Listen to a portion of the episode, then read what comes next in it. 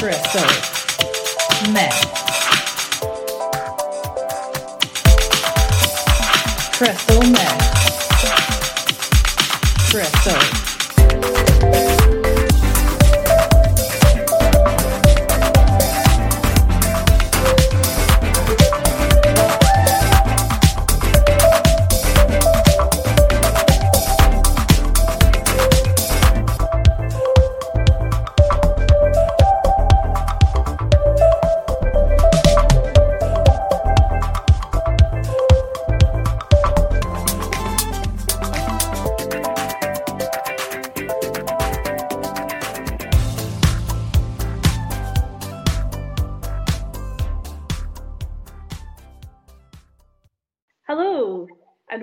To another episode of Crystal Meth. Hi everyone. Hi, it's Leslie Anderson and Mark Dornan. Hey. So today I'm going to discuss the tulpa, and I don't know what Mark's discussing today. I have no idea. It's a complete mystery, but we'll find out later. Tulpas are also a mystery to me, so we're doing a mystery to each other episode. I picked it, but I picked something that you'd mentioned that I don't know anything about, but that sounded interesting. And then I'm going to do something that I find interesting, that I think you'll find interesting. And okay. Maybe together, maybe it won't. Let's find out. So the tulpa is, well, when we were speaking about children and our imaginary friends, The tulpa ties into that, but it's not. Now, this is going to sound really weird, but when you're a child and you have an imaginary friend, supposing it is purely imaginary, that you can control what that imaginary friend does. Whereas a tulpa is something that a person has deliberately manifested in their mind so that it becomes sentient and lives with you until the day you die. So once you manifest a tulpa, and it can be in any form you want. It could be in the form of some historical figure. It could be in the form of an animal, or it could be in the form of an object even. But could it be in the form of Keanu Reeves? Yeah, yeah. Well, then I'm very interested. Carry on. But it wouldn't be actually Keanu Reeves. It would be a newborn sentient thing that exists, but it can only exist in the realm of your brain or your mind, if that makes sense.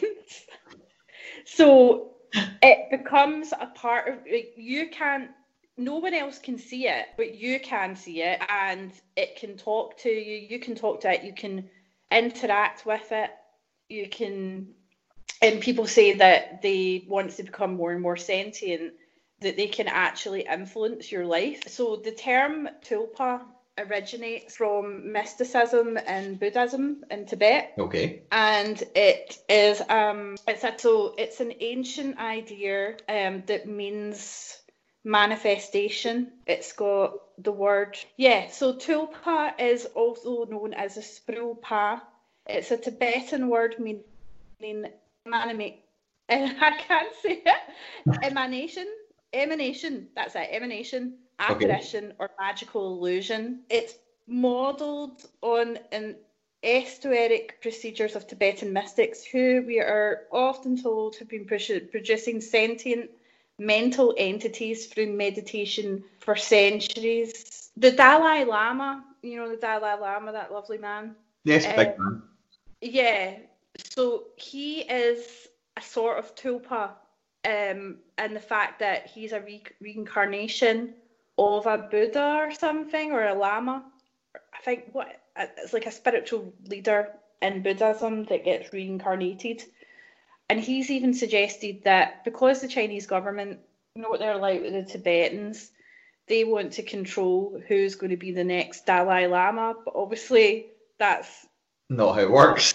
Yeah, not how it works. And his fear is that if the Chinese government decide to choose their own Dalai Lama over who he deems is going to be the next one, because he is the living embodiment of the Dalai Lama. He said that when he turns 90, he could actually know who his successor is before he dies.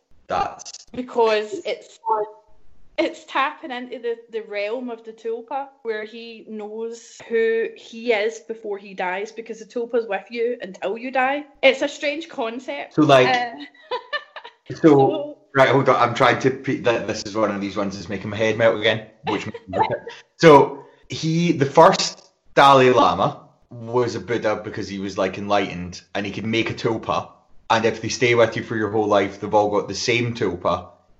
So the current they're the same Tulpa that gets reincarnated over and over. So the Tulpa gets reincarnated as well? Yes, right. Because the Tulpa is like, it's like merged, but it's like a companion that's linked to your mind. So you can't extract that Tulpa. Once you create it, it's there. You cannot get rid of it. No matter how much you want to get rid of it, it won't go away, because it's like your child. It's like your baby. And it grows with you, and when you die, the Tulpa dies with you. But in the case of the Dalai Lama, because he's a spiritual leader, it gets reincarnated again with him as the Dalai Lama. That's quite nice. I'd like to think that if I was reincarnated and Keanu Reeves and I were together, but he was my magic Keanu Reeves, we would still get to carry on together in our next life. Also, the cat seems to be really into it, because he's climbed up next to the laptop and is purring quite a lot. I don't know if it's just... your voice today, or if he's into tulpas. Maybe your cat is a sort of tulpa. Maybe. No one's seen him but me. I've seen him. You've seen him. Maybe your cat has its own tulpa. Oh, I like that idea. So there's a whole community, mostly men, strangely enough, that call themselves Tulpamancers, and it started off with have you heard of bronies? I have heard of bronies, yes. Right, so bronies are like men who are obsessed with the more recent My Little Pony Friendship is Magic show, and they decided to make up their own Tulpa version of one of the ponies, which is crazy. There's a whole community about it, and they started a whole movement of tulpamancy, where people, mostly lonely kind of men, create their own little companions, tulpas. And funnily enough, there's a Vice article all about it that I found, called Meet the Tulpamancers. The internet's newest subculture is incredibly weird. So they're a subheading, they create sentient imaginary animal friends who live in their brains. Sorry, Mark, what were you going to say? So they are creating, like, I don't know the names of any of the My Little Ponies, but I'm aware they have, like, a name in, like, I don't know, Sparkle Muffin or whatever. So so they are in love with Sparkle Muffin, the cartoon character, so they create their own Sparkle Muffin that's then, like, their pony wife. Yeah, they say that they can have sex with their tulpas, but people who have written guides on how to create a tulpa disapprove of creating tulpas solely for the purpose of sex, because it's like, well, how would you feel if you were born just to be a sex slave? Yeah, like, although I obviously like the idea of having a Keanu Reeves tulpa because, well, he's beautiful, but... What, bang him, do you? That's it? You don't really have it? That's what I was going to say. I just kind of want a beautiful Keanu Reeves around the house, but I wouldn't bang him because, yeah, consent is important, Leslie, and I don't think a tulpa can consent. Can a tulpa consent? I mean, it's not to say that you couldn't ever bang him. If you got to that point, you could. Yeah. Once tulpa Keanu Reeves and I got to know each other, it would be fine. Yeah. And remember you were talking about Kitsune? Kitsune keeps coming up. Well, there was, in this Vice article... There's a guy called Magic who created his own tulpa called Kitsune. So Magic... Magic Johnson, the famous sportsman. Yeah. Okay. Magic, in this case, is a Polish name spelled M-A-C-I-E-J. I have heard that name before because my boyfriend used to work with a lot of Polish people, and one of them was called Magic, which I found very amusing. This Magic guy has created a tulpa called Kitsune. It says here, but I'll read from the article. So Kitsune was a mercurial orb hovering above a marble obelisk. Magic looked at her. "What do you want to be?" he asked. The orb vanished. Then Magic heard the pad of feet on grass. He whirled around. There she was, naked, with large fox ears and a bristly tail. She looked at him with large primitive eyes. When Magic opened his eyes, he was lying on his bed in his house in, I don't know how to pronounce that, Wrocław, Poland. Forgive me, Polish people. Outside, it was a grey day. He jumped up, sat in front of his laptop and got in touch with me. I did it. He's here. He typed into Skype. Can I speak to her? I replied. Magic paused and listened internally. In between his thoughts came a sweet little tone. Seemed to move his fingers automatically. Hi, I'm Kitsune and I'm a tulpa. So they offer this article saying that he got in touch with this magic guy and he is in the form of his tulpa. Kitsune is talking to the journalist through that his... seems less creepy because it starts off with her already existing. She just doesn't have form. It's almost like they were dating, but she just didn't have a body yet. Well, there is a guide on how to manifest tulpas. I haven't read the full guide of it, but it's called Kaya Dadge's Absolute Guide to Tulpas. Dating tulpas. It's like a Google Doc that I found that was linked to that Vice article. And he says on his guide, you'd think of all the things there would be to answer about this phenomenon, this simple question, so this is what is a tulpa in his article, this simple question would be one of the ones that could be. Unfortunately, no. As sure as some people think they are, no one knows for sure exactly what a tulpa is. Not only are there multiple beliefs on the entire matter, but also there are many different branches of belief for each belief. Here I will cite the What is a Tulpa guide from the website itself. I choose to cite this because I tend to agree with what is in here. So he's put a link, it's to the wiki page about Tulpa, but it's not found. Okay, funnily enough. Says, basically, what do I personally believe? I view Tulpas as another consciousness within our own body in the exact same way that we are consciousness. The only difference between us being that we are born tied to the physical body, while the tulpa was not. It exists within the body and would obviously die if we died, but it isn't tied in the same way we are. Pretty much everything we have ever experienced in life was due to our five senses. Tulpas, however, are not limited in that way that we are, so I believe that everything we are capable of, so are they. And everything they are capable of, so are we. Since we cannot be sure of exactly what a tulpa is, it's up to you to decide for yourself what you believe. Okay. So, what do you think? I have several thoughts. Okay. I don't think it's unbelievable that one could exist. I feel like if they're actually physically tied to you and occupy the same mind space as you, and then you start dating them, that's really weird because you're basically banging your twin and should go to jail, even if they're your mind. Okay, but, yeah. I suppose if you created it, if you're... considering it that you birthed this thing, you're thinking of it in an ancestral way. Yeah. But I don't see it that way. Well, I mean, the way that you're saying there that you said, there's different ways you could look at it, I feel like it kind of started off as though, like, they're your child, so creepy, and then, like, they're your twin, so creepy. But he's also saying that, like, we don't really know what they are, and if they're were originally created by sort of meditation and coming out of your own body. Maybe it's like something you invite into your mind rather than something that already existed within you. And then this whole... She sounds like she already existed prior to him giving her form. So, like, that's less creepy. If you're inviting some other being to share your body, but that doesn't mean it's related to you in any way. So I'm fine with that. You can date them all you want. But tulpas literally exist because you have manifested them from your own thoughts. It's like a kind of magic sort of sorcery. So they never existed before you actually meditated them into being. Okay, in that case, it's creepy if you date your tulpa. Don't date your tulpa. I think it's quite good. Like, say you're a really lonely person and you're not too great socially interacting with people. Then you could create a tulpa as your silent companion. Like, it's not like... I wouldn't suggest you talk out loud in company to your tulpa because then people won't understand and will think you're actually mental. So you should just talk to them in your head. But then that sounds like you're schizo, doesn't it? Well, to be fair, now I'm feeling like if I was out somewhere and someone was talking to what appeared to be nothing and I was like, what are you talking to? And they went, my tulpa. I'd be like, you shagging them? And if they said no... all good. I'm not judging. Yeah, like I think they are. You sound like one of those Christian people that say don't bang anyone before marriage, or you should be pure. You're one of those purity people. If you want to bang your tulpa, bang it. Mental being purist. Yeah. Like, I think you got one for companionship because you're lonely. Like, that's lovely and very, very cute. But again, you're kind of like giving birth to them out of your mind.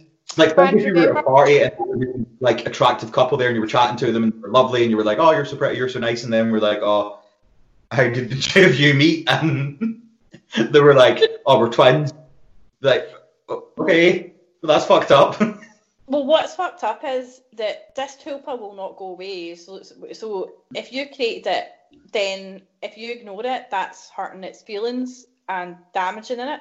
It's like having a child. Well, like you say, it's like having a child and then abandoning it.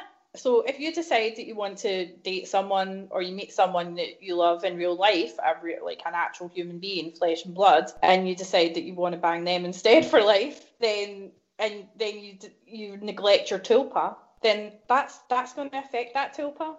I mean, I should imagine so. It's not like it just runs away and goes to someone else. It can't do that because it's tied to you and your consciousness forever. Yeah, like if I was brought into existence just to date someone and then they were like, actually, I've met somebody else, but you still have to live in my house and go everywhere I go. Yeah, that's horrible. So, yeah, I suppose there is... you need to be really careful if you want to have a sexual relationship with your tulpa, because there'll be consequences if you decide to then leave that tulpa for someone else and dedicate all your time to someone else. I mean, you could cheat on your partner with the tulpa. It's not like they're going to know. But then I feel like that's just coming to your new partner and your tulpa partner. Well, maybe the tulpa might think if it gets along with the real person that you're with, your human companion, it could be like a sort of threesome because it exists in your mind. Maybe your new partner could also have a tulpa, and then all four of you could be in like a big sort of polyamorous. Yeah. Or, because I'm still slightly creeped out by people having sex with their own tulpa now that I understand what it is, you could have a tulpa to like hang out with, and then you could meet someone else who also has a tulpa to hang out with because they also don't like massive social situations. And then you could end up dating, and then your tulpas could end up dating, and then you could all live together in a big... Yeah, potentially you could. ...positive house. There's a whole community where people take pictures of, like, an empty field or a street and say, this is where I banged my tulpa last night. How romantic. Yeah, but it's just a picture of a street because you can't see the tulpa. It's just an empty place. There's loads of them. I bet if you're a Reddit user, if you go on Reddit and check out the Tulsa subreddit, there's loads of information on there. So back to this guide, he said that how do you create a tulpa? So he said this is largely explained in the later part of the guide, but we'll give a brief overview of the process. So first, the tulpa develops sentience through your talking to it and, in brackets maybe, giving it a predefined personality. Then, as you practice visualising your tulpa's form in your mind's eye, it gets clearer and more distinct, like anything would if you visualised it enough. Your tulpa's form can be absolutely anything you want, anything from another person to a chair, honestly anything you can think of or nothing at all. Your tulpa becomes vocal over time and you're eventually able to hear it. Sometimes your tulpa's ability to speak happens at nearly the same time as sentience develops. You're just unable to hear them yet. Then you may begin in position where you can experience your tulpa's form with your 5 real-world senses. Then you can try side experiments such as possession, but you don't necessarily have to do it all in that order. So another thing about a tulpa is if you get more and more experienced in working with these tulpas, the tulpas can overtake your body. As in I think they call it a meat puppet. So, it's a bit like, I always have to compare things to films. So, like, you know the film Get Out? Yes. Now, I know that's a film about white people taking over black people's bodies. So they're not technically tulpas.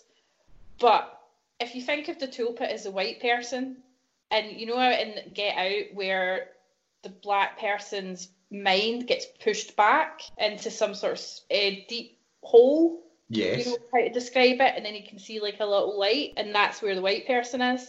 Mm-hmm.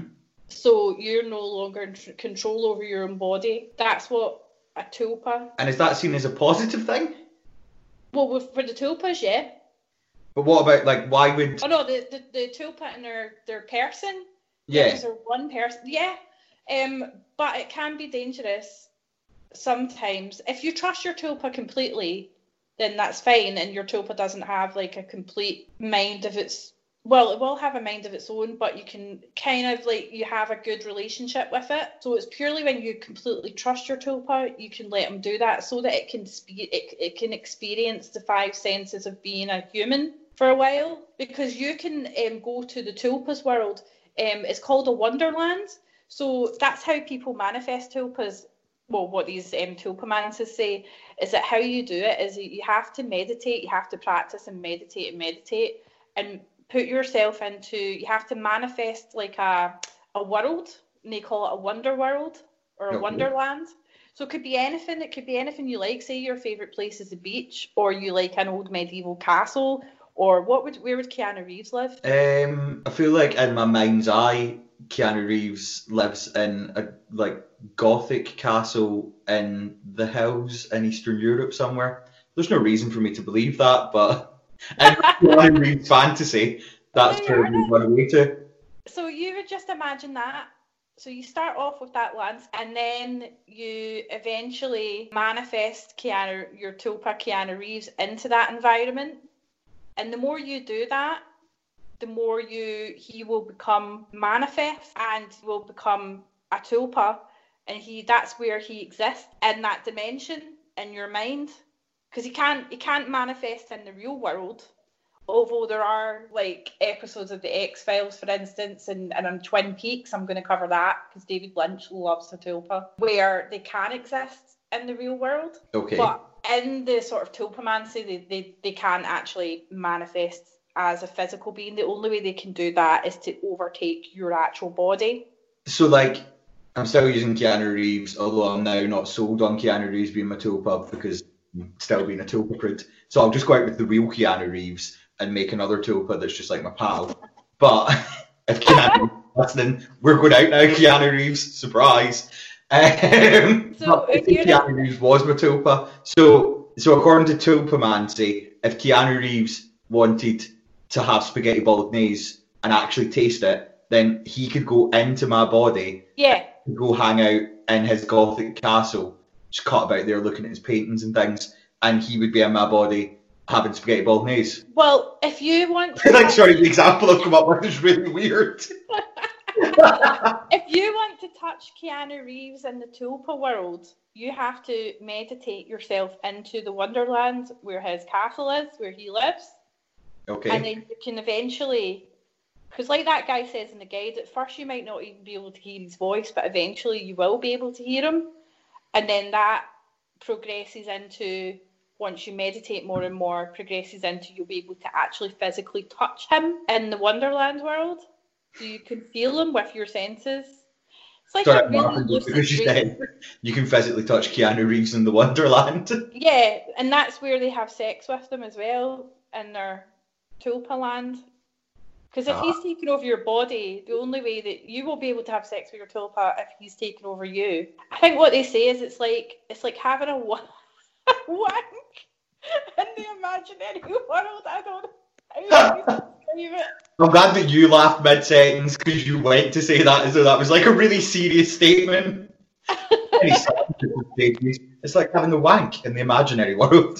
Well, it's like if you put yourself into a sort of hypo-meditative state whilst having a wank. You're not having a wank in the real world, you know, like you've got your wee wank bank and that gets you off, like you're imagining sexy scenarios. And the tulpa thing, when you're actually having masturbating, you're meditating so much that you're not experiencing the feeling, say, whatever you're doing it. I would imagine in your bed or, I don't know, a private space. You're in that wonderland doing it, and that's how you have sex with your tulpa. Is that where Sting goes when he's doing his tantric sex stuff? I say it because you're close personal friends with Sting. Sting? Yeah. Maybe. I don't know. Maybe it's not related. Like meditative tantric sex. Well, possibly. Maybe him and Trudy. What's Trudy's second name? Trudy go into their wonderlands and... Yeah, but then they would be having sex with their own tulpas, not themselves. So Trudy is having tantric wonderland sex with Tulpa Sting, and Tulpa Sting's having tantric wonderland sex with Trudy. I mean, I've no idea. That's purely theoretical right now. Yeah, that's quite a lot of speculation on that part. Again, I'm stating things as though we now know that for a fact. That's exactly what we're doing. Yeah, this is turning into like a sex, the joy of sex with your tulpa episode.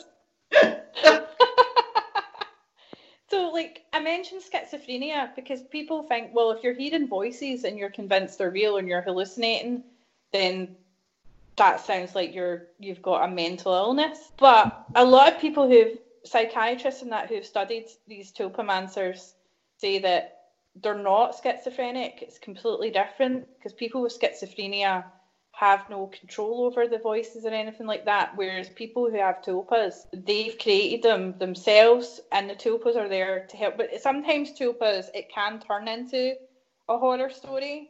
Like this guide to tulpas that this guy's written, he said why you should not create a tulpa and things to consider. So he says there is the occasional horror story in which a tulpa takes over the body and the host is unable to regain control. Some of the stories entail a tulpa who hurts the host or is extremely mean to them or hates them.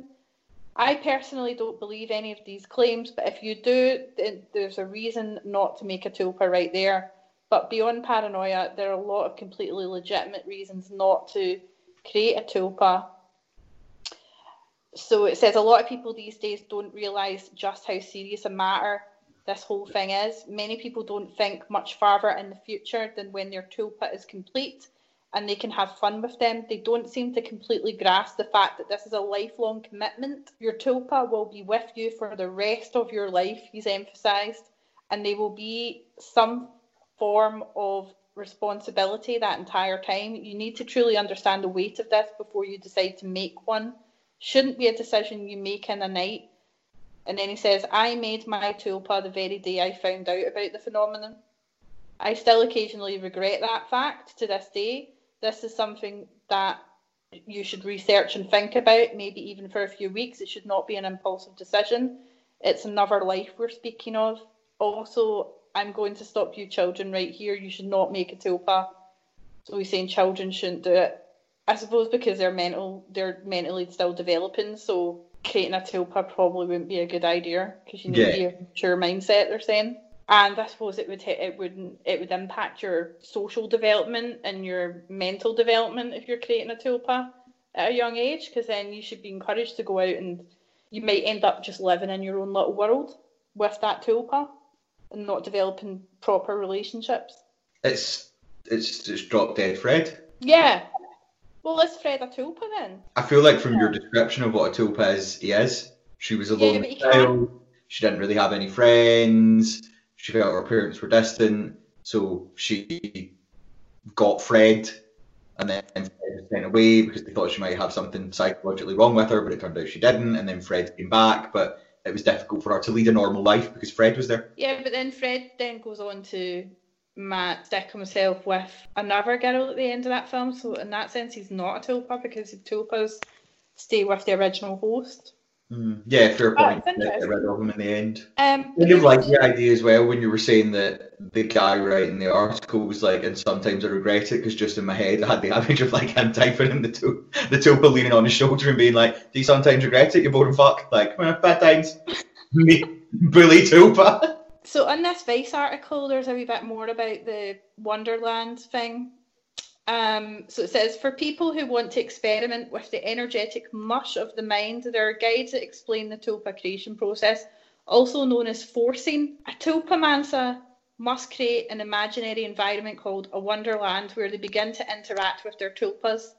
So there's someone called Ellie here, and she's saying, quote, my Wonderland is a little forest grove. I'd imagine myself there hanging out with my tulpa, and we'd talk or we'd go explore. Basically the same stuff you would do with a friend in real life, end quote. And then it says, after first meeting their tulpa in the Wonderland, hosts begin to feel odd pressure in parts of their head. This is their tulpa beginning to communicate. As the forcing process continues, the tulpa's voice becomes clearer.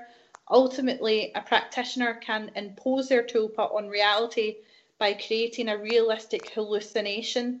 One guide pegged the amount of time it takes to do this as at least 200 to 500 hours. While voice is the most common way tulpas communicate with their host, tulpamancers can learn to stroke their tulpa's fur, feel their breath on their neck, and even experience sexual contact. And then tulpas get curious about their host's body. Some want to experience life as a meat person or puppet. Indulgent hosts then use a practice called switching, which allows their tulpa to possess their body while they watch from the ringside of consciousness, like I was explaining, like in Get Out. For some, this sounds dangerously close to schizophrenia or dissociative identity disorder. But the tulpamancers say that's not so. In 99% of cases, the host can choose to switch back at any time. So it's not like the tulpas forcibly possessing them and making them become a different personality. Yeah, they're like letting the tulpa. Yeah. It's and like if you let someone drive your car, but then if they were being too reckless, could just magically be back in the driver's seat and they'd be by the side of the road. Yeah, so it's like they were saying, well, you've had enough now, I want to come back to my body. And the tulpa were like, aye, that's fine, I'll just go back to the Wonderland then or whatever. With the schizophrenia things, it also says that tulpa could be a sort of therapy, so it could offer a free alternative that doesn't require institutionalism and social isolation. Some tulpamancers already use the practice to self-medicate. So there's a guy called Sam who says, quote, I have been suffering from depression and suicidal thoughts for a decade now, says Sam from Maryland. My tulpa would try and attack my anxiety and even forcefully possess my hand to keep me from harming myself with a knife. But they said, what about the 1% of cases where switching turns sinister? It says, take the strange case of Coomer and Ogujii. Coomer was a tulpamancer who documented his attempt to have his tulpa, Ogujii, so Ogujii is his tulpa name, take permanent possession of his body, eventually having a breakdown. Well, see, you don't ask them, don't force them to take possession permanently of your body. That's a I mean, that seems like a bit of a be careful, because if you give your tulpa permanent possession of your body, it will have possession of your body. Like, yeah, you're giving him permission to do that. Yeah. So he says, I know what happened was not Ogujii's fault. Coomer blogged earlier this year. I don't know what year that was. All the bad things came from a year of stupid behaviour inspired by my reckless pursuit to switch permanently. Don't try to have your tulpa take over, not because they would harm you in any way, but because other entities will harm you if you open yourself up to such a level. I did that and it nearly made me schizo. Okay. So it says Coomer's case is rare. And for Vessier, this is someone else, schizophrenia could be understood as an incapacitating example of involuntary tulpas. Therefore, by forming positive relationships with their symptoms, sufferers can start to recover. It's an idea shared by the Hearing Voices movement, who challenge the medical models of schizophrenia and suggest that pathologicalization aggravates symptoms. So someone says, my schizophrenia manifested itself by having many thoughts and ideas all conflicting and shouting at me, says Logan, who wanted his last name withheld. Turning them into tulpas gave those thoughts a face and allowed them to be sorted out in a way that made sense. That's quite interesting. So people who say, like, oh, I'm hearing voices and stuff like that, they're saying that a way that they can control that so that it doesn't become harmful is to turn them into tulpas with personalities that isn't harmful, that they can understand better. Yeah. Rather, I get how that would make sense, like, rather than having a negative voice shouting at you in your head, if your negative voice is in your dreamscape and it's, like, your new imaginary friend, you could just be like, shut up. Like, you're all shouting at me. Yeah, it's like, well, who are you? Why am I hearing this? And people tend to think, well, it's the devil talking to them and they're telling me this and that, and they turn it into something really negative, which can cause harm to themselves and others. But I believe that that naming things is really powerful. So, like, there's an ancient Egyptian story about the goddess Isis, that she went to the sun god Ra, and he wouldn't reveal his name, because by revealing his true name, that entitles, that gives the person who knows his name, if you know the true name of Ra, then that grants you all of his powers. It gives you power. So she went and found out. Well, she had to trick Ra into giving her his name by, I think she poisoned him with her saliva or something, so that he basically had to give her his name in order to not die, so that she would heal him. And by Isis knowing his true name, then that gave her a lot more power, made her a more powerful goddess than she was. So I know I'm getting really, I don't know if I'm confusing you here, but if you're a schizophrenic and you've got these voices in your head, if you give them a name and a face and a personality, you'd have a better way of having more power over them than they have power over you. Yeah, I think that it's like when people name ghosts when they can't actually communicate with the ghost. So if you move into a house and there's a ghost in it and it's terrifying because, let's say, a floating woman in a white wedding dress just, like, sometimes randomly appears in your hallway and you're like, ah, it's the woman in the dress. But then if you're like, let's call her Louise Magoo, and then she'll appear and you'll be like, Louise Magoo, you're in the way. Louise Magoo appeared in the hallway again last night. Did you see Louise Magoo? I feel like, yeah, that de-monsters them. They're no longer a monster, they're an entity, they're a being because they've got a name. Yeah. Schizophrenia is a serious issue, and there is a difference between creating tulpas and having schizophrenia, and they are not one and the same thing, but it's just a theory that people have that if you have a mild form of schizophrenia, it could be like an involuntary tulpa that you've made, but you don't realise you've done it, and by taking control of that tulpa and giving it a name and giving it more of a personality, it will evolve into something better. There is a very, very slight chance that it could turn bad, which is the scary part about tulpas, because I haven't read into how you cage a tulpa if it gets bad, because it's stuck with you. Once you've created one, you cannot kill it unless you die, so the only way you can kill it is by killing yourself, because it dies with you. I think it's interesting that these tulpamancers have said that they don't agree with, like, the medical treatment of, or the psychological treatment of schizophrenia, and that you should look at it in this way, because actually, is it not the same thing? Because I feel like most psychologists that deal with schizophrenics, they're like, right, who are these negative thoughts coming from? What's their name? What's their backstory? Can I speak to them? They'll have like therapy sessions where they'll specifically focus on one of the personalities that exist in the person's head. And the issue is that, yeah, there's not really a way to actually lock them up or get rid of them, because they have existence, but it's healthier to name them and confront them. So I think it's quite interesting, because really the tulpamancers are just suggesting to do the same thing. It's really the same process. Well, on the negative side of tulpas, for instance, Slenderman's quite a good one there, because it started off as a made-up monster that was made up on creepypasta on the internet. Mm-hmm. But because so many people now believe in Slenderman, it could mean that they have created Slenderman for real in another, like, dimension or something like that. Mm-hmm. So by everyone thinking about Slenderman, it's the power of thought, the power of naming something. Naming something gives it reality. So they say that you, like, another ancient Egyptian thing is that they say that you have two deaths.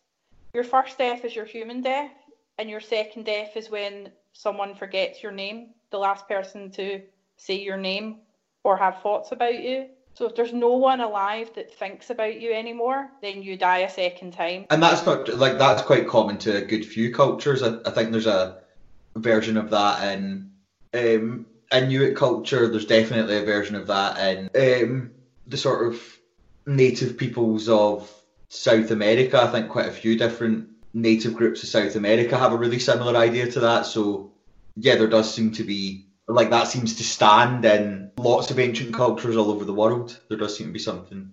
Lots of people think there's something in it. Yeah, I mean, it's the reason why, like, in Hinduism, they have avatars and they offer offerings to them. They put garlands round as if they are real. You know, they're the representations of them on earth. So by offering them, say, milk or putting garlands around them, you're acknowledging their existence. Yeah. But if you don't do that, say, like, if you think about the old gods, because now prevailing, it's, like, mostly Christian or Islamic now. So if you think of Odin, people used to genuinely believe in Odin, they believed in Zeus, but gradually those gods got forgotten about and therefore they lost their power. But if you, say, have a relationship with Odin again, then that gives him power back. Does that make sense? Yeah. It brings them back to life. So it's like the thought, like, say Christians pray to Jesus, Christians pray to God. So if they pray enough, then they can manifest their beliefs and their wishes. It's, yeah, how do I want to explain? It kind of links to what I'm going to talk about later. Oh, but okay. One of the ideas of, like, multiple realities is that if anything could exist, then it does exist somewhere. And one of them would be, like, there will be a universe that has, that the Christian God is actually there, like, as an actual omnipresent being where sometimes they will appear on Earth. But I think a good example that I can think of, sorry to talk over you, I think there's a good example I can think of in the programme or the book series, American Gods. Have you ever watched that? American Gods is one of my favourite books. I love it. Right. So you'll know what I'm going to say, right? So I've not read the books, but I've seen the programme. The programme, the drama that's been made. I've only seen it on Amazon Prime. But there's I think there was an episode where they go and visit Easter. Yes. And she has to live with Jesus. And there's loads of different versions of Jesus because of what people have thought up. And she's pissed off because not many people worship her anymore. They worship Jesus more. And so she's down in the pecking order. And she wants to become more powerful again, not as a forgotten god. Yeah. So that's another one. That's another example of a god that used to be venerated, but then another culture or religion took over and she became more forgotten about. And yeah, there's no idea of anything that people can think of will exist somewhere, but that means that at some point in time, there'll be no one who knows the name Eostre. So does that mean that there's not a universe where she does exist? The forgetting of her name is wiped out of reality, or a reality, whereas it would only be wiped out completely. Jesus every year, so is that at some point, or there'll never be a point where Jesus won't exist? Well, the only point where they won't exist, like I said, was if the last person forgets about them completely, like if they were completely all the literature, all the scholarship on these people, these gods, disappeared, then obviously that's when they die as well, because no one knows them. So even if one person knew who Eostre was, she would still exist, but in a very, very extremely weak capacity, because there's only one person. So in American Gods, they need more worshippers. That's what they're looking for. Odin wants worshippers so that he can become powerful. It's almost like if only one person believes in Eostre, then she's their tulpa. But if an entire religious community believe in Eostre, then she's a god. Exactly. And she'll have more power. So another example of a tulpa is in the series and films of Twin Peaks. Mm-hmm. So David Lynch has taken the tulpa and put it into his creation of Twin Peaks. Now, I love David Lynch films. I love the surreal. You have to really open your mind to the weirdness of David Lynch and not take it literally. It takes a lot of work to kind of figure out, and it can really melt your brain if you watch his films or his TV shows. So one of the main character in Twin Peaks is Agent Dale Cooper, and he ends up in a place called the Black Lodge, which is sort of like another dimension where these spirits reside. Mm-hmm. And there was an evil character called Bob, who in the recent series of Twin Peaks was born of a nuclear bomb going off, which sort of created some sort of evil spirit that gave birth to Bob. So he's like the manifestation of humanity's evil by, like exploding a nuclear bomb, which is inherently evil. So he exists, and then in this dimension called the Black Lodge, in order to escape the Black Lodge into the real world, he created a doppelganger of Agent Dale Cooper, And the way that they create tulpas in the Twin Peaks universe is they have to have a piece of the human, the host, like a bit of their hair or some sort of organic matter to create a doppelganger or their tulpa.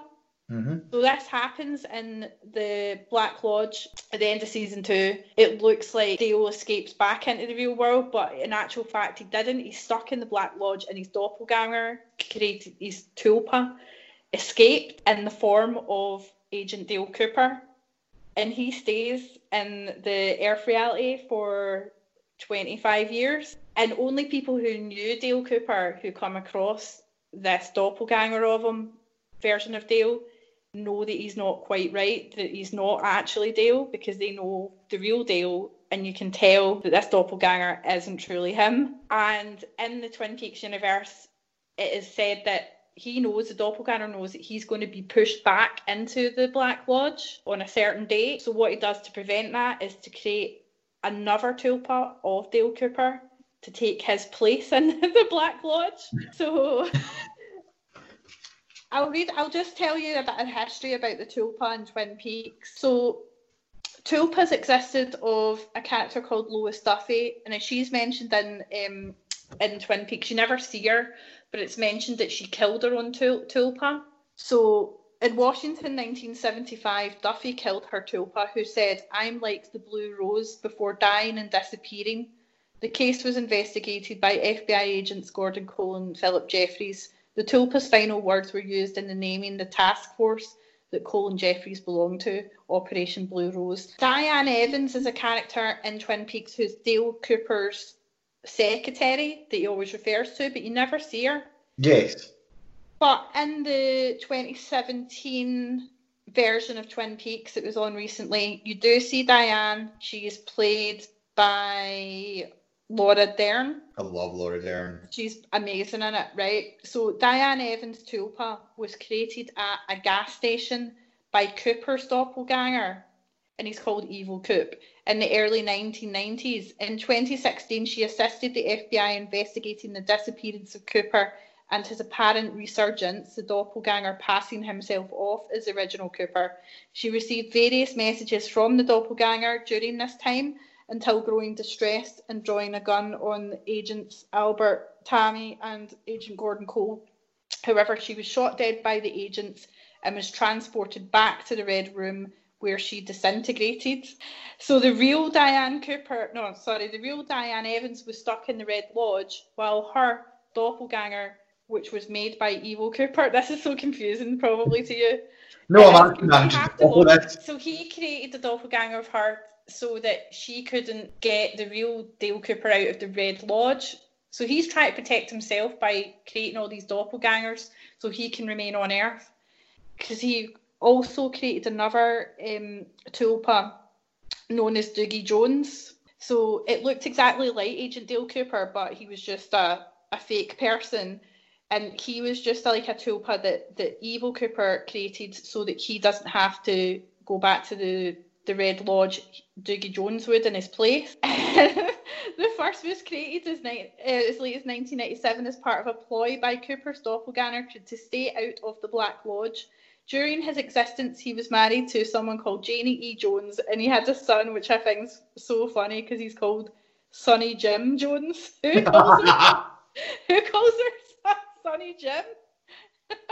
A tulpa, apparently. Yeah, but that's how you know it's kind of weird that he's got a son called Sonny Jim. It's just not right. Yeah. In 2016, he disintegrated in the Red Room after being transported there instead of the Evil Coop doppelganger. The second Doogie Jones was created by Mike, who is a spirit that lives in the Black Lodge, under instruction from the real Dale Cooper, who has taken Jones' place in a catatonic state for several days as he returned to Janie E and Sonny Jim. You really have to watch the programme to understand the tulpas in David Lynch's world, but essentially the tulpas in David Lynch's world are just sort of fake people that have been manifested and created by other tulpas sometimes, or by real people, but they have to have like a piece of their hair or a piece of their clothing or something like that in order to exist. And once they go back to the place where they were created, they just disintegrate back to nothing, and the real person gets released or switched about. So sort of like a possession in a way, but you're similar to what you were talking about with the whole, like, you're stuck in the non-real world, so that, or you're in the non-real world so that they can be in the real world. But in the David Lynch case, you're stuck in the non-real world so that they can be in the real world. Yes, and it can be for years on end. So that, so the evil Cooper was there for 25 years, and he knew he had to go back at some point. So in order to not go back, he created another tulpa to take his place so that he can still keep the real Dale Cooper stuck in the Red Lodge. So the only way that Dale Cooper could save himself was to create his own tulpa to fight his evil tulpa. A whole lot of tulpas. There's so much about tulpas that fascinate me. There's so many different things. And there's an also, right, just to wrap this up, there's a couple of episodes of The X Files as well that had tulpas in them. Mm-hmm. So one of them was one of their Monster of the Week episodes in the 90s. Did you watch The X Files, Mark, ever? I did. I watched both The X Files when I was a teenager and Twin Peaks when I was wee, because they're two of my mum's favourite shows. So I've never rewatched either of them. So I'm aware of them, but I feel like they're not, crystal clear in my memory. Well, recently I revisited and watched all of the X-Files episodes from the start to the most recent ones. You can get all the seasons on Amazon, so if you want to binge watch them all or re-familiarise yourself with them, I suggest you do that. But there's an episode where there's a guy and he lives in this suburban neighbourhood, and there's people that keep getting killed because he doesn't like the way that they've done their garden or something. He's like, one of these people that have to have everything so-so, and if he doesn't, if you don't conform to his standards, then he gets annoyed. And the way he tackles this is he creates these tulpas out of mud. So he's creating a mud tulpa that goes out and kills these people, and then they go back into mud. So how do you... So Mulder and Scully are investigating that, and that's basically how they solve the case, because, well, obviously Scully's like, well, what the fuck are you talking about? Mud people can't kill people. But Mulder's like, yeah, he's created this tulpa of mud. And then, like I said, that the only way that the killings could stop is because the guy who was creating them died, so therefore the mud monsters died as well. So he was creating his own tulpas. So basically, instead of him swapping bodies with his tulpa, he was building a body for his tulpa. Yeah, building bodies for these tulpas. And his hatred of his neighbours not conforming to the standards of the estate that he's in made him create these mud monsters that he manifested his hatred onto, so that they became real, they became form, and then went off and killed the people that didn't have the right colour of bin. And then later on, in one of the more recent series of the X-Files, that there was a thing called the Trash Man that was going about killing rich people or like wealthy people, and they were saying that it was a homeless guy that was doing it. But it turns out it was this artist that created this thing, this character. He's sort of like a Banksy sort of figure. Mm-hmm. And he's created this character called the Trash Man or the Band-Aid Man. And he said that it was in reaction to how oppressed or how looked down upon homeless people were treated by, people who aren't homeless, people with money, and looked down upon. Nice. Yeah. And he put all his energy and his passion into that character as a metaphor, but as a result of that, unintentionally created tulpas that he said that he eventually just couldn't control them, and they went out and killed people. I mean, if they're only killing Tories, then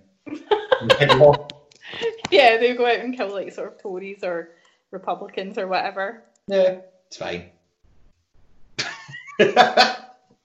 There's so much information about tulpas in terms of Tibetan culture, Buddhist religion, But in the Buddhist religion, it's not the same as these tulpamancers. It's a whole different thing. Like I say, with the Dalai Lama and everything, it's really something that I would probably recommend that you do some research and more reading into if you're more interested in tulpas.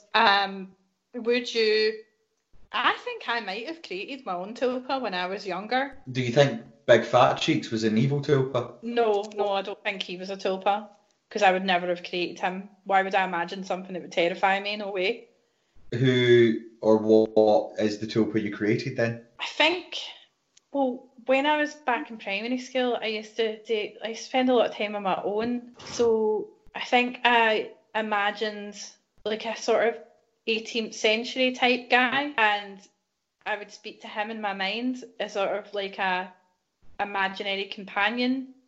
And then over the years it sort of became like someone who would appear when I was feeling down or anxious, who would appear and say, no, you're okay, come on, you can do this, and sort of things like sort of like what the tulpamancers say that they end up doing is that when they're having mental health issues, their tulpas come and help them out, or sort of whisper things to them like, I love you, or you're okay, don't worry, things like that. But then over the years, the tulpa that I think I created is, which worries me now because I didn't realise it was a tulpa until now, that I potentially might have created there, and that I've, now that I'm an adult, I've pushed that tulpa to the back of my mind and I don't think about him anymore or suppress it. But it's still there. That's tulpa abuse. You're a bad owner. Maybe I should reconnect with him. Yeah. But I don't want to in case I go mental. But then they're saying you're not mental. It'll be fine. I'll know what's going on. So if people are like, Leslie's gone mad, I'll be like, nah, she's chatting to her tulpa, leave her alone. Okay. I feel like maybe I should create another tulpa to become a companion to that tulpa, so then it's not, it has someone to be with rather than missing me. You should create a second you for it to hang out with. Okay, I'll do that. I'll work on that then. I'll create a tulpa for my tulpa, and then I won't feel so bad about it. Yeah. Do you think you've ever created a tulpa? I don't know. I mean, or would you? He was a tulpa, but because I suppose I only saw her when I wasn't feeling well. But I don't know if she was a tulpa. I don't know if I actively created her, so I'm not sure. I'm not sure I have had a tulpa. And now that you know about tulpas, would you consider creating one or encouraging others to do so? Yes, but not for the original reasons that I thought. You definitely don't want to bang.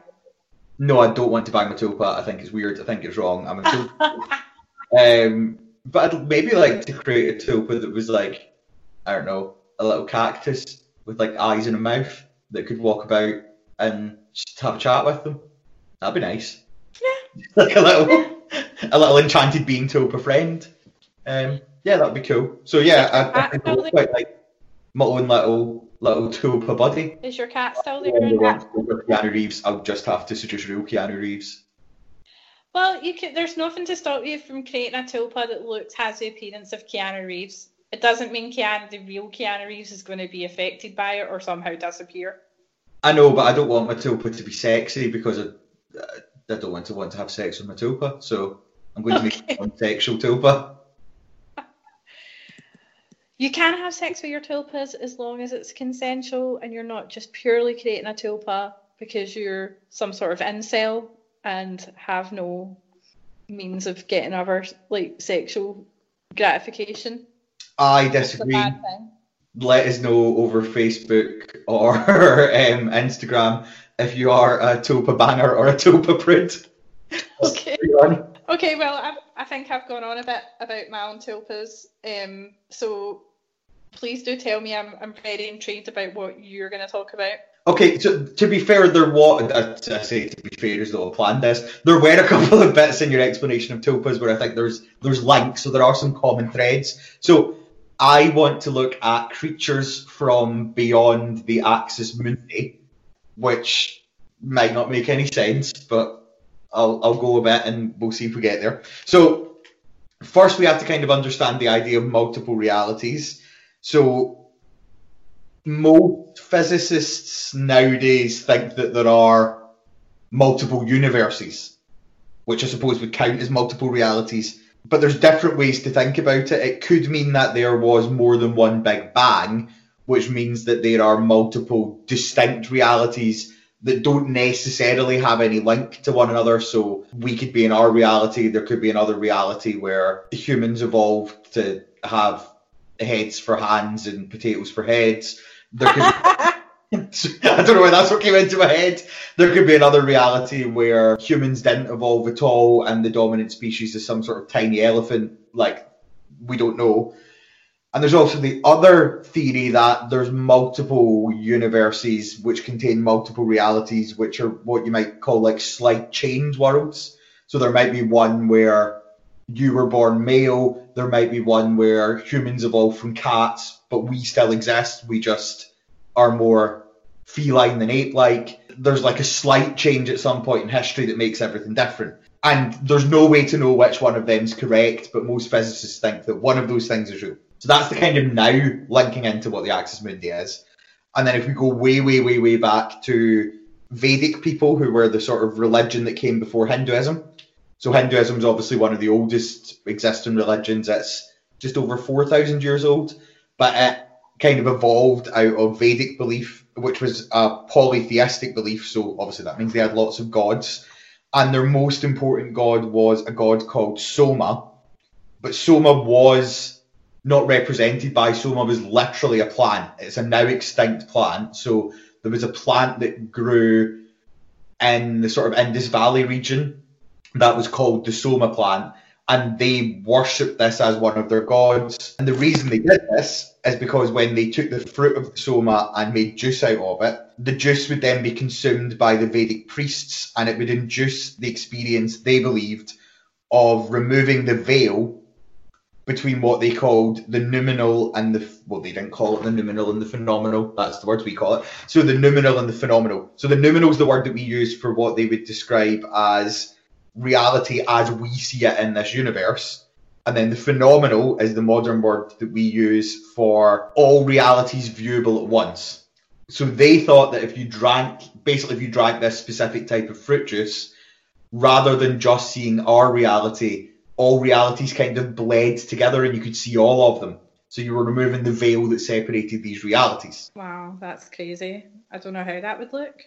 It also, when you were talking about like tulpas and the kind of magical mind world you could go to, it kind of in a way made me think of that, because I'm like, well, if you could remove the veil between the tulpa realities and our realities, then everyone would be able to see each other's tulpas, I suppose. But yeah, I'd be intrigued to see what that looked like. And I've got more information on it. I should expand further. But obviously, the kind of ideas which we'll go on and look at, unless you experience it, you can't know what it's like to experience it. Well, yeah. I've never taken acid or any sort of hallucinogen, because I believe in, I definitely think there are multiple universes or multiple dimensions.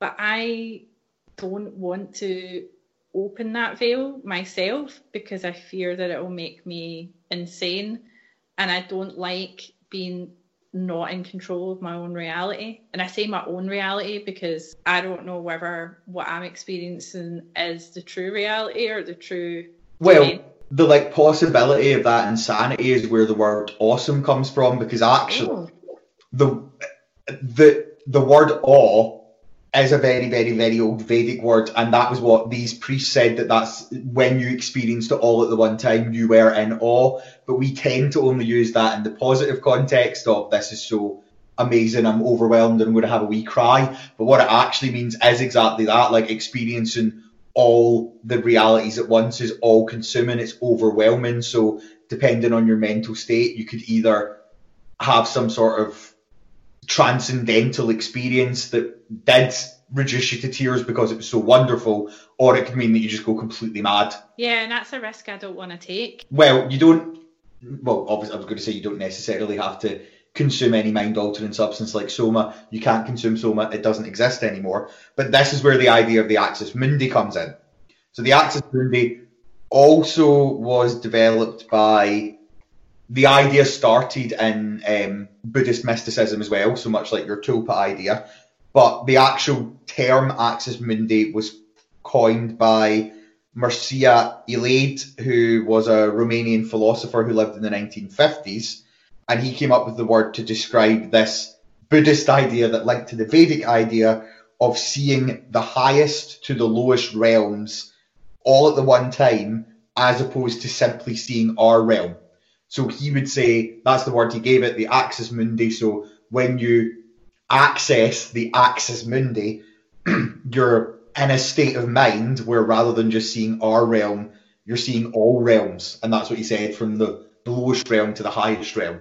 Do you see them all at once, or can you visit them one at a time? There's a couple of different ideas about it. So it's the overall, like generally, regardless of how you're looking at it, it's the idea that there's a place on Earth that is a central point for all worlds, or there's some places on Earth that are a central point from all worlds. And if you pass through it, you can see other worlds. And then it's not, it depends from thinker to thinker, or from person who's apparently experienced it to person who's apparently experienced it, whether that means you experience them all at the one time, or you can switch between realities. Yeah, so like, could you go to one of these other worlds, and then if you like it, you could just stay there, like, or you go there as a tourist, and then the people from the other worlds can come into the Earth realm, for instance, like where we are? So there's a story, an interview with a Spanish woman called Lorena Garcia. Okay, so I'm just going to read some chunks of the interview with her to you. So basically, she believes that she accessed the Axis Mundi, and when she was in it, she effectively wasn't a tourist. She thinks she's fallen from her universe into our universe. So she basically had the ability to come here as a tourist, but has got stuck. So she said, there's just a couple of bits in the interview with her, so blah-de-blah-de-blah, Axis Mundi, thinks it exists. One day I woke up and found that everything was different. Nothing spectacular or having to do with any kind of time travel or anything like that. I simply woke up in the same year and day on which I went to sleep, but many things were different. They were small things, but sufficiently important to know that there was a point at which everything was different. So she believed that she'd entered the Axis Mundi, but without actually choosing to do so. She hadn't chosen where to visit. She just ended up in her sleep somehow accidentally accessing it. So she said she got up, she started to get ready, but she noticed that there were several things that were different. She went to work in her car, which she was parked where she normally parked it. And she went to the office that she'd worked in for the last 20 years, and it was the same office. But when she got to her department, it wasn't her department. It had a name on the door that wasn't hers. And she thought she'd accidentally gone to the wrong floor, but no, it was her own floor. She went over to the office's wireless section and looked herself up, and she did still work there, but she worked in a different department, and her boss was somebody she'd never met before. She went to her department and she said she began to feel ill, realising what had happened, so she left. She checked her handbag, and all the contents of her handbag were the same as the day before. Her credit cards, her work ID card, everything that she normally carried, there was nothing changed there. She went to the doctor and asked to undergo a drug and alcohol test to see if she'd been spiked or something, but she hadn't. She was perfectly clean. She went to work the next day and managed to sort of make her way through the day by asking questions, but she continued to feel uneasy and confused as to how she got here without choosing to visit here. And then later in the article, she says, this is an article from beforeitsnews.com. So she said, I've been separated from my partner of 7 years for just over 6 months. We broke up, and shortly afterwards, I started a relationship with a guy from my neighbourhood. I know him perfectly well, having been with him for 4 months now. I know his name, I know his surname, I know his address, I know where he works. I know the name of his son from another relationship. I know where his son goes to school. Well, I tried to look him up and he no longer exists. He appears to have existed in my previous reality before I jumped into this reality. I have no trace of him now. I hired a detective to try to find him. He does not exist anywhere in the world. I cannot access the Axis Mundi and return to my own reality. I visited a psychiatrist and he says that it's just that I'm under extreme stress. He thinks that I hallucinated my former boyfriend, Augustin, and that nothing that I'm saying happened or has changed has actually happened. He said these things didn't exist. My previous job role didn't exist. Augustin didn't exist. He doesn't live in the apartment that he used to live in, and I cannot find his son because they do not exist. I swear to you that I am very sane. I am just not from this reality. That's really scary. That's actually horrible. Yeah. Losing, you had a whole life and then losing that. But where's the... So, presuming she exists in this other reality, there would be another version of her here. So where does that person go? Is there two of her? No, I'm not sure, because people who believe in the Axis Mundi aren't entirely sure how it is that you get here. Because if it's the... So there's the idea, again, that there's, like, realities where everything's just slightly altered. So, like, you could, in theory, swap bodies with another Leslie. But then if there's not actually a Leslie in every reality, they're not really sure how it works. Some believe that there are those who just have the ability to access the Axis Mundi wherever and whenever they are. So they would say that Lorena, one of those people... But they're not sure how she got here and where other Lorena's gone. And then there are others that believe in the Axis Mundi that would say that her story doesn't add up with what they believe, because they believe that there are multiple Axis Mundis, but you have to actively go to them and be somebody with the ability to access them. They think that on sites with a build-up of positive psychic energy, such as ancient religious sites, mountain tops, or the bottom of deep caverns... If you are someone with the ability to access the Axis Mundi, you can go to one of these spots and do it. But yeah, you'd then be going like a tourist. So if there was another Leslie in another reality, you wouldn't be swapping with them. If you went to that reality, you would be where that Leslie was. She wouldn't have vanished. And then there's others that think when you go to one of these spots and access the Axis Mundi and you can see all of reality at once, you're not necessarily seeing every single universe. You're seeing every single universe that has a Leslie through the eyes of every Leslie at the one time. So everything's kind of merging into one. It sounds like the plot of The Away. Yes. On Netflix. That's why they didn't actually talk about the Axis Mundi in The Away, but this is when I first looked it up, because when she goes to that place that's like black and... With the trees. Yeah. Yeah. That... is apparently a common visual representation of the Axis Mundi, which is why they chose that to use as the representation for when she goes there. So I can't remember how I ended up finding that out, but I was obsessed with the OA. Like, I can't believe it's been cancelled. Yeah, there's a whole bunch of people that were absolutely devastated that they cancelled it. Because... it's like one of the best shows I've seen in years, but yeah. I can't remember how I found out what the image was, but I did, and it said, I think I was reading an interview with her, and she said, oh, we chose to use imagery representing the Axis Mundi for those sections, which is why I then looked it up, which is how I then fell into this rabbit hole of looking up all of these ideas. It does definitely link, to go back to your previous thing, though, in some people's minds to LSD or mescaline or uses of drugs such as that, because Aldous Huxley, who obviously wrote about all of those kind of drug uses, he was really interested in the Axis Mundi as well. It's where his ideas came from. So he believed that human brains had evolved to stop us from seeing and hearing other aspects of our realities. So basically he thought that there are plenty of animals that are seeing all realities at the one time, but we've evolved to not do that. Why? He said our brains narrow our vision to our immediate reality, basically because of our level of intelligence, we would find it overwhelming. But he believed by mastery of meditation, which again was looking at these kind of Buddhist mystic ideas, that we could safely see beyond this veil.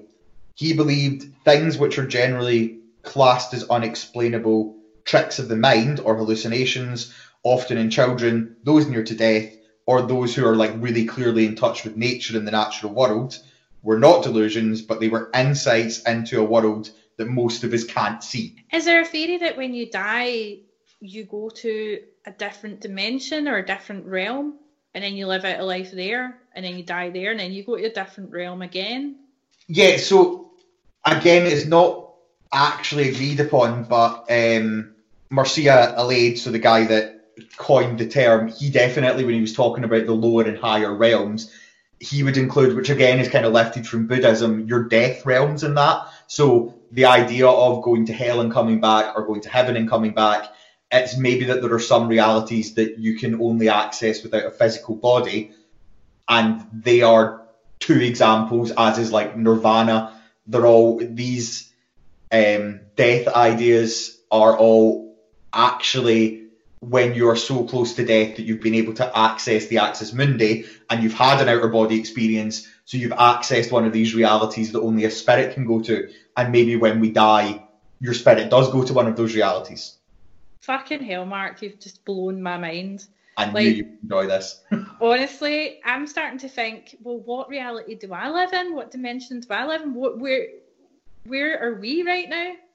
There's also the whole thing, and I'd like us to like look at the Mandela effect at some point. Yeah.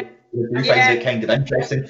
But there's also people who believe in the Axis Mundi that have the idea that if there are realities that are only subtly different, actually you might have done what Lorena has done and slipped from one reality into another while asleep without realising you've accessed the Axis Mundi. And that's why there was some tiny, tiny change, like, I don't know, Chitara was called Leparda in your reality. And that's the only change where you don't believe the same thing about Thundercats as everyone else.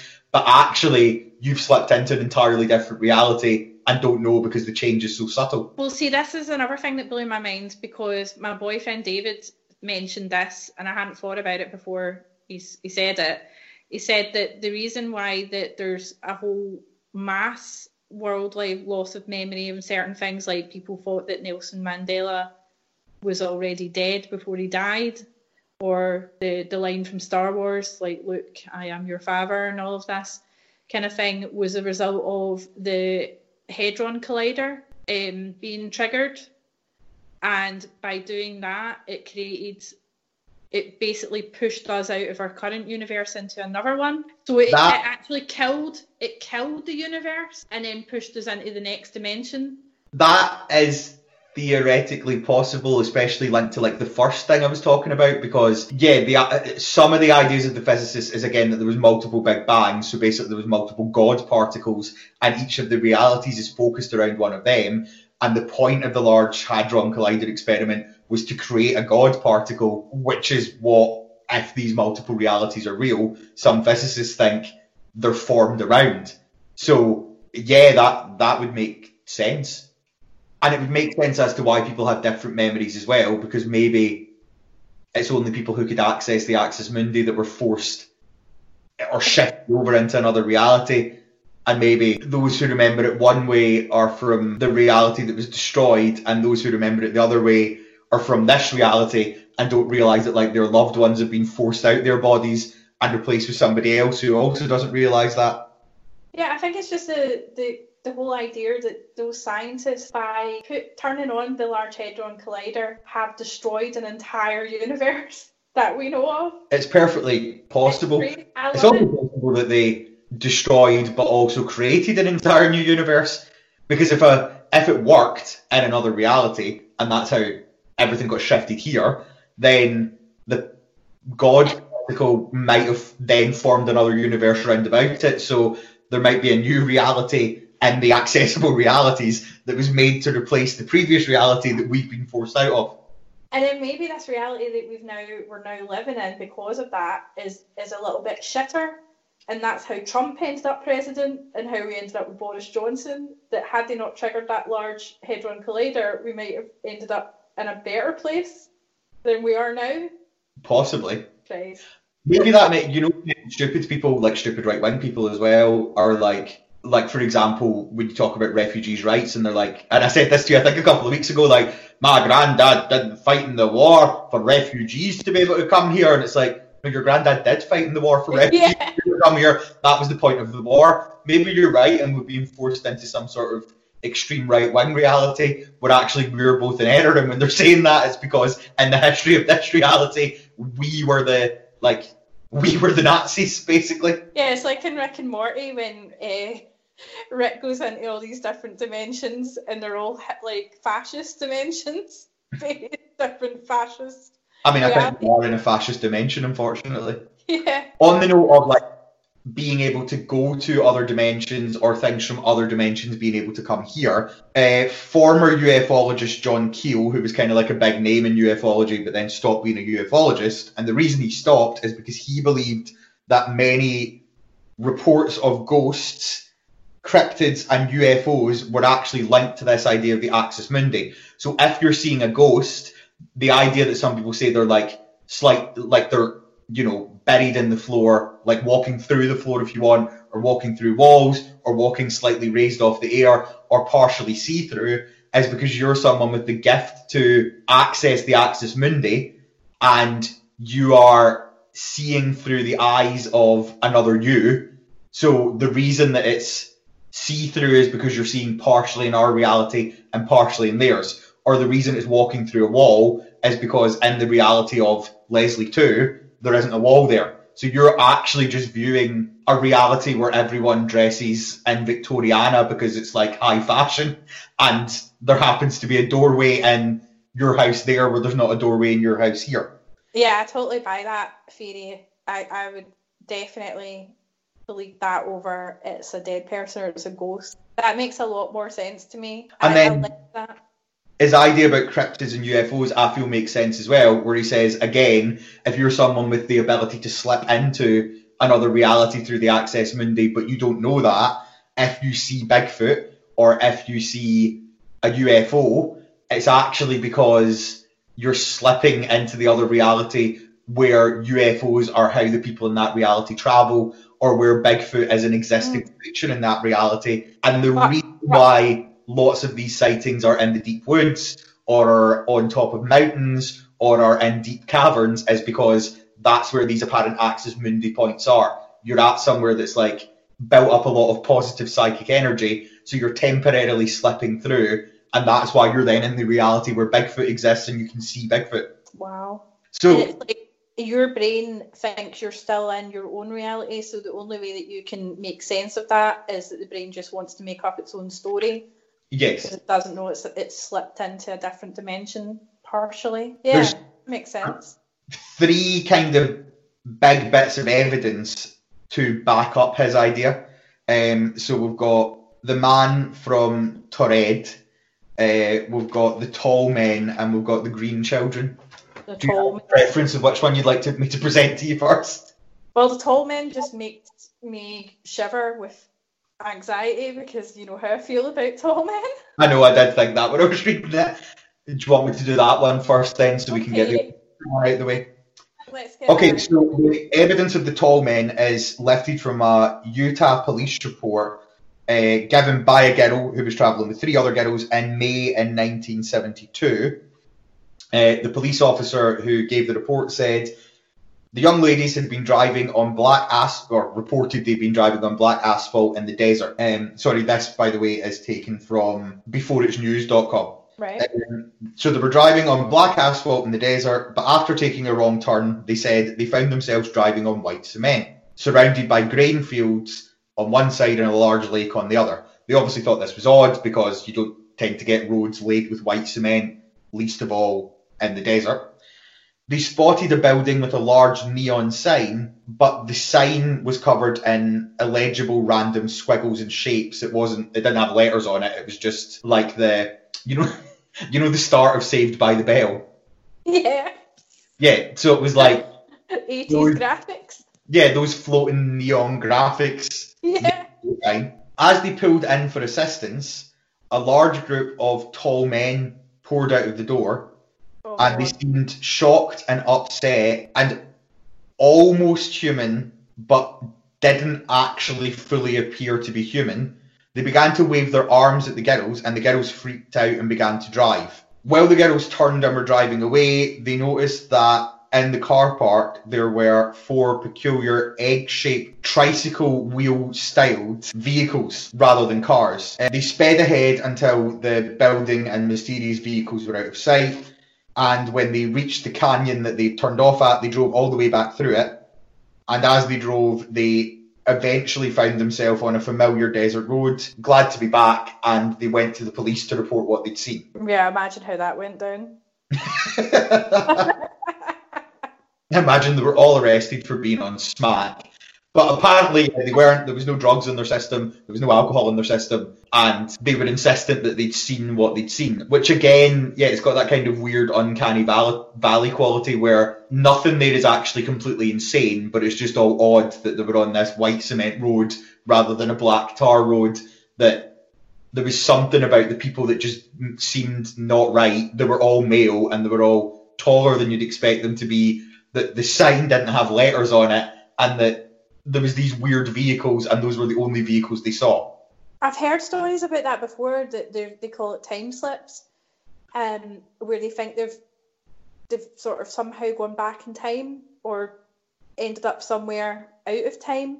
Where there was this, like, for instance, there's a quick story about how often if they're driving along a road and then they see like an old-fashioned car that looks like from the 1930s. And they pass by and they look at each other, the passenger side, or the drivers look at each other, and each person looks surprised to see them, like, what the fuck is that? And that could be someone in another dimension seeing someone else in another dimension that's totally unfamiliar with them, and it's like, oh my god, that's weird, kind of thing. Yeah, I think. So those tall men might have seen those girls and went, what the fuck is that? That's like us seeing a ghost. Yeah, like maybe they were freaked out because they actually were freaked out, because they were like, those things don't look properly human to them, and they're in some sort of weird vehicle we've never seen before. Fuck's going on? Exactly. I love that idea. Maybe Big Fat Cheeks was from another dimension, and that's why I seen that hand come through the door. Maybe Big Fat Cheeks was like harassing a Leslie from another dimension, and you could see him through her eyes. Possibly. And that's why when I thought I was hallucinating, I wasn't. It was just seen through a veil of a different dimension, or the, what's it called? Through the Axis Mundi. Through the Axis Mundi, when I was a child, and I've lost that ability now. But then that's, again, it ties in with what they said, that quite often it's children that can see through it, it's people near death that can see through it, and it's people who are like really at one with the natural world, which I think is linked to the whole sort of idea of, in ancient cultures, the people who could see beyond the veil or beyond this realm or beyond whatever you want to call it tended to be the sort of holy men and holy women and holy people. So maybe that's where the tulpa comes from as well, like in a different kind of form, whereas the tulpamancers have interpreted the tulpa in a different way to the ancient religions. Yeah, maybe you're doing something from an empty reality through, like the reason it's just your tulpa and their reality is maybe that's the case. Maybe they live in a reality where it's just them, and you're allowing them access to our reality. Yeah, and it's like a restricted version of the realms, where they're only able to access one of them, and it's tied to your own mind. They can't get beyond that. That's why it dies with them. Again, as you said earlier, it's not necessarily a bad thing if you do give these things access, even if they're not then tied to you. So the other two stories, so we've got The Man from Torred and The Green Children, are both stories about beings coming through the Axis Mundi to our reality. We've got The Man from Torred. So in 1954, in Tokyo, a man was stopped for a routine check while he was going through customs. So he seemed a bit dazed. He said he'd nodded off on the plane, but he was like, yeah, that's fine, that's fine. So allegedly, this man told customs he was in Japan for business, and then he showed them his passport, which had legitimate visa stamps.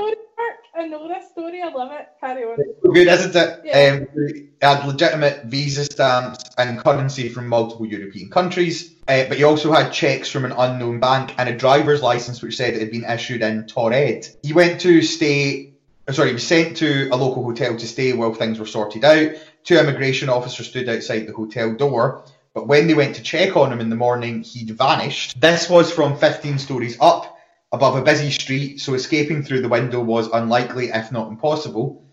The Tokyo Metropolitan Police Department searched, but never located the Man from Torred. And it mirrors the story of Jofar Vorin. So, in a small German fishing village in 1851, there was multiple stories of people meeting a man called Jofar Vorin, who spoke reasonably good German, but was apparently from a country called Sakria and had learned how to speak German, and was communicating with people because he believed he'd been in a shipwreck. His brother was also on the ship, and he was trying to locate them, but there hadn't been a shipwreck. Nobody knew what he was talking about. Nobody knew who he was or how he got there, and nobody had ever heard of a country called Sakarya. And again, eventually he just wasn't there anymore. Nobody saw him actively disappear, but he was just gone. I love the airport story one. That is brilliant. The fact that they did, someone actually witnessed that and seen his passport and everything. Yeah. And didn't know where he came from, and then he just disappeared. Like, he was... Even the man was confused when he was pulled up by customs about, well, why do you not know where I'm from? Yeah, the fact that he was kind of dazed and didn't know what was going on makes it... And same with the story of Jofar Vorin. He gave his name, seemed confused that other people didn't know where Sakarya was and didn't know about the shipwreck. Yeah. Well, one of which doesn't exist and one of which appeared not to have happened. And then we've also got the story of the Green Children, the story of a woman called Agnes Barr. So back in the 12th century, two children, a brother and a sister, allegedly wandered into the village of Woolpit in Suffolk, England. Both of the children had green skin. Both of them couldn't speak English and spoke a language no one had ever heard before. They were wearing, this is a bit like the Black-Eyed Kids, they were wearing clothes that were appropriate for the time, but somehow seemed bizarre, and initially refused to eat any food offered to them, other than when someone went to cook beans, at which point they started eating the raw beans. And that was the only thing they'd eat for a couple of weeks. They were taken in and cared for, and eventually they were adopted. They started eating food, and as time went on, they became less and less green, eventually both appearing white. Shortly after their skin had turned fully white, the boy became sick and died, and I can't find a note of his name anywhere.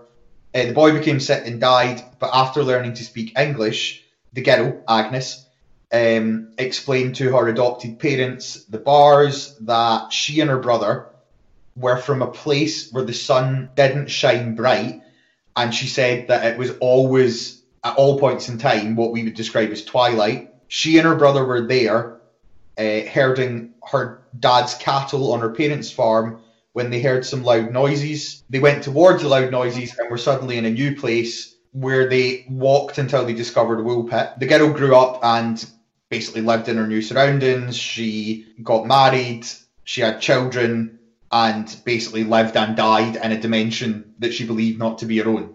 That's so sad. It is. But then, from all accounts, apparently Agnes had a happy life, but obviously never saw her birth parents again because she was never able to return to this twilight world.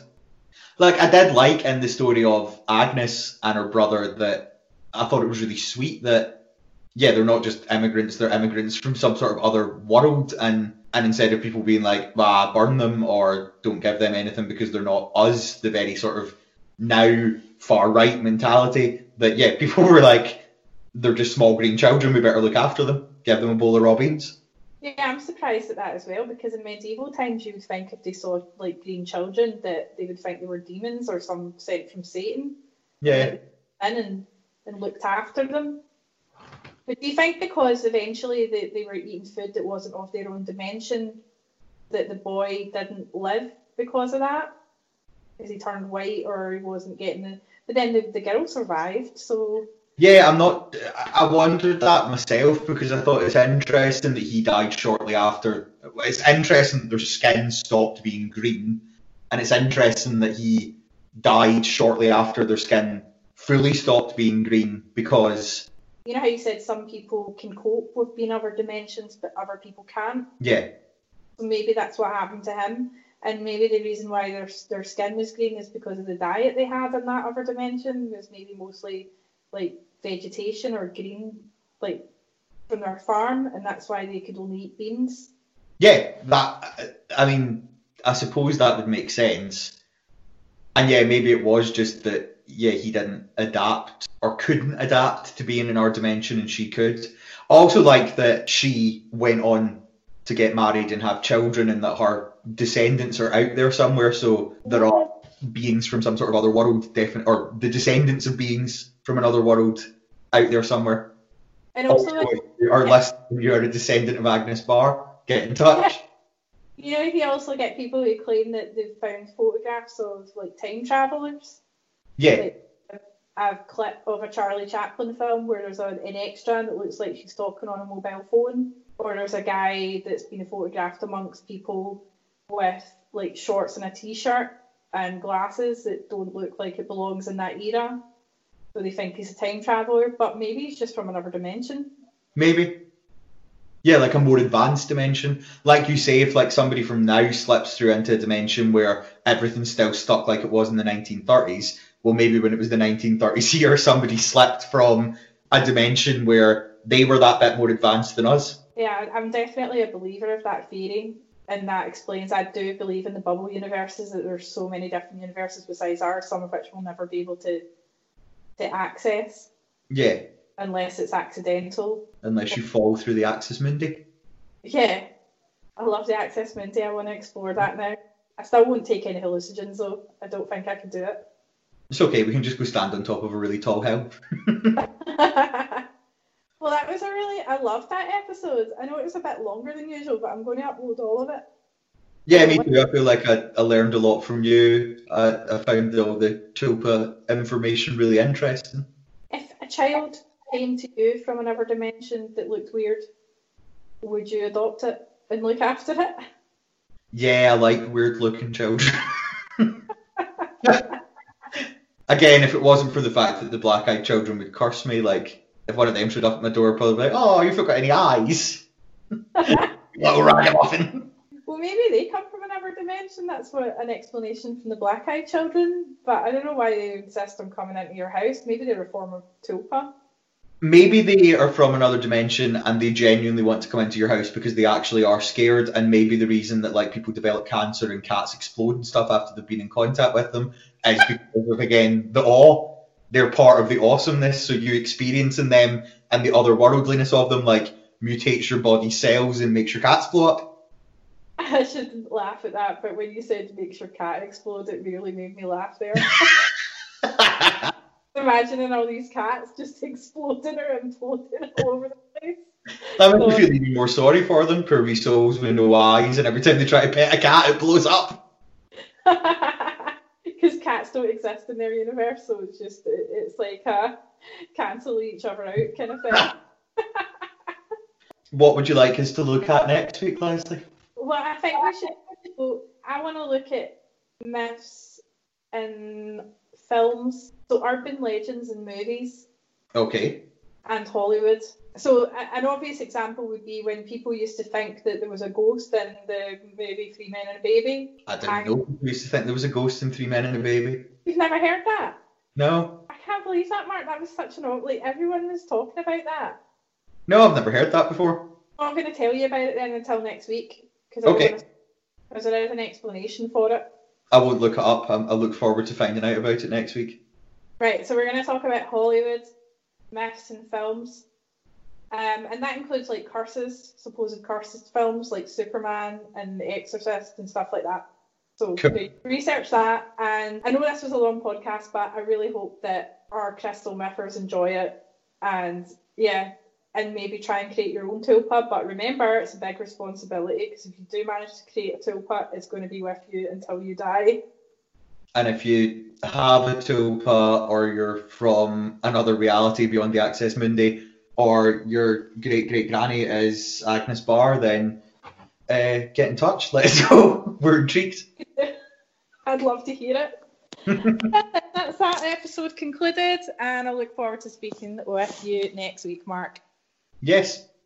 All right, then. Speak to you and everyone else soon. Okay. Bye. Bye. Okay, Yasmin. Bye as well. Bye, Yas. Okay. Crystal Mess.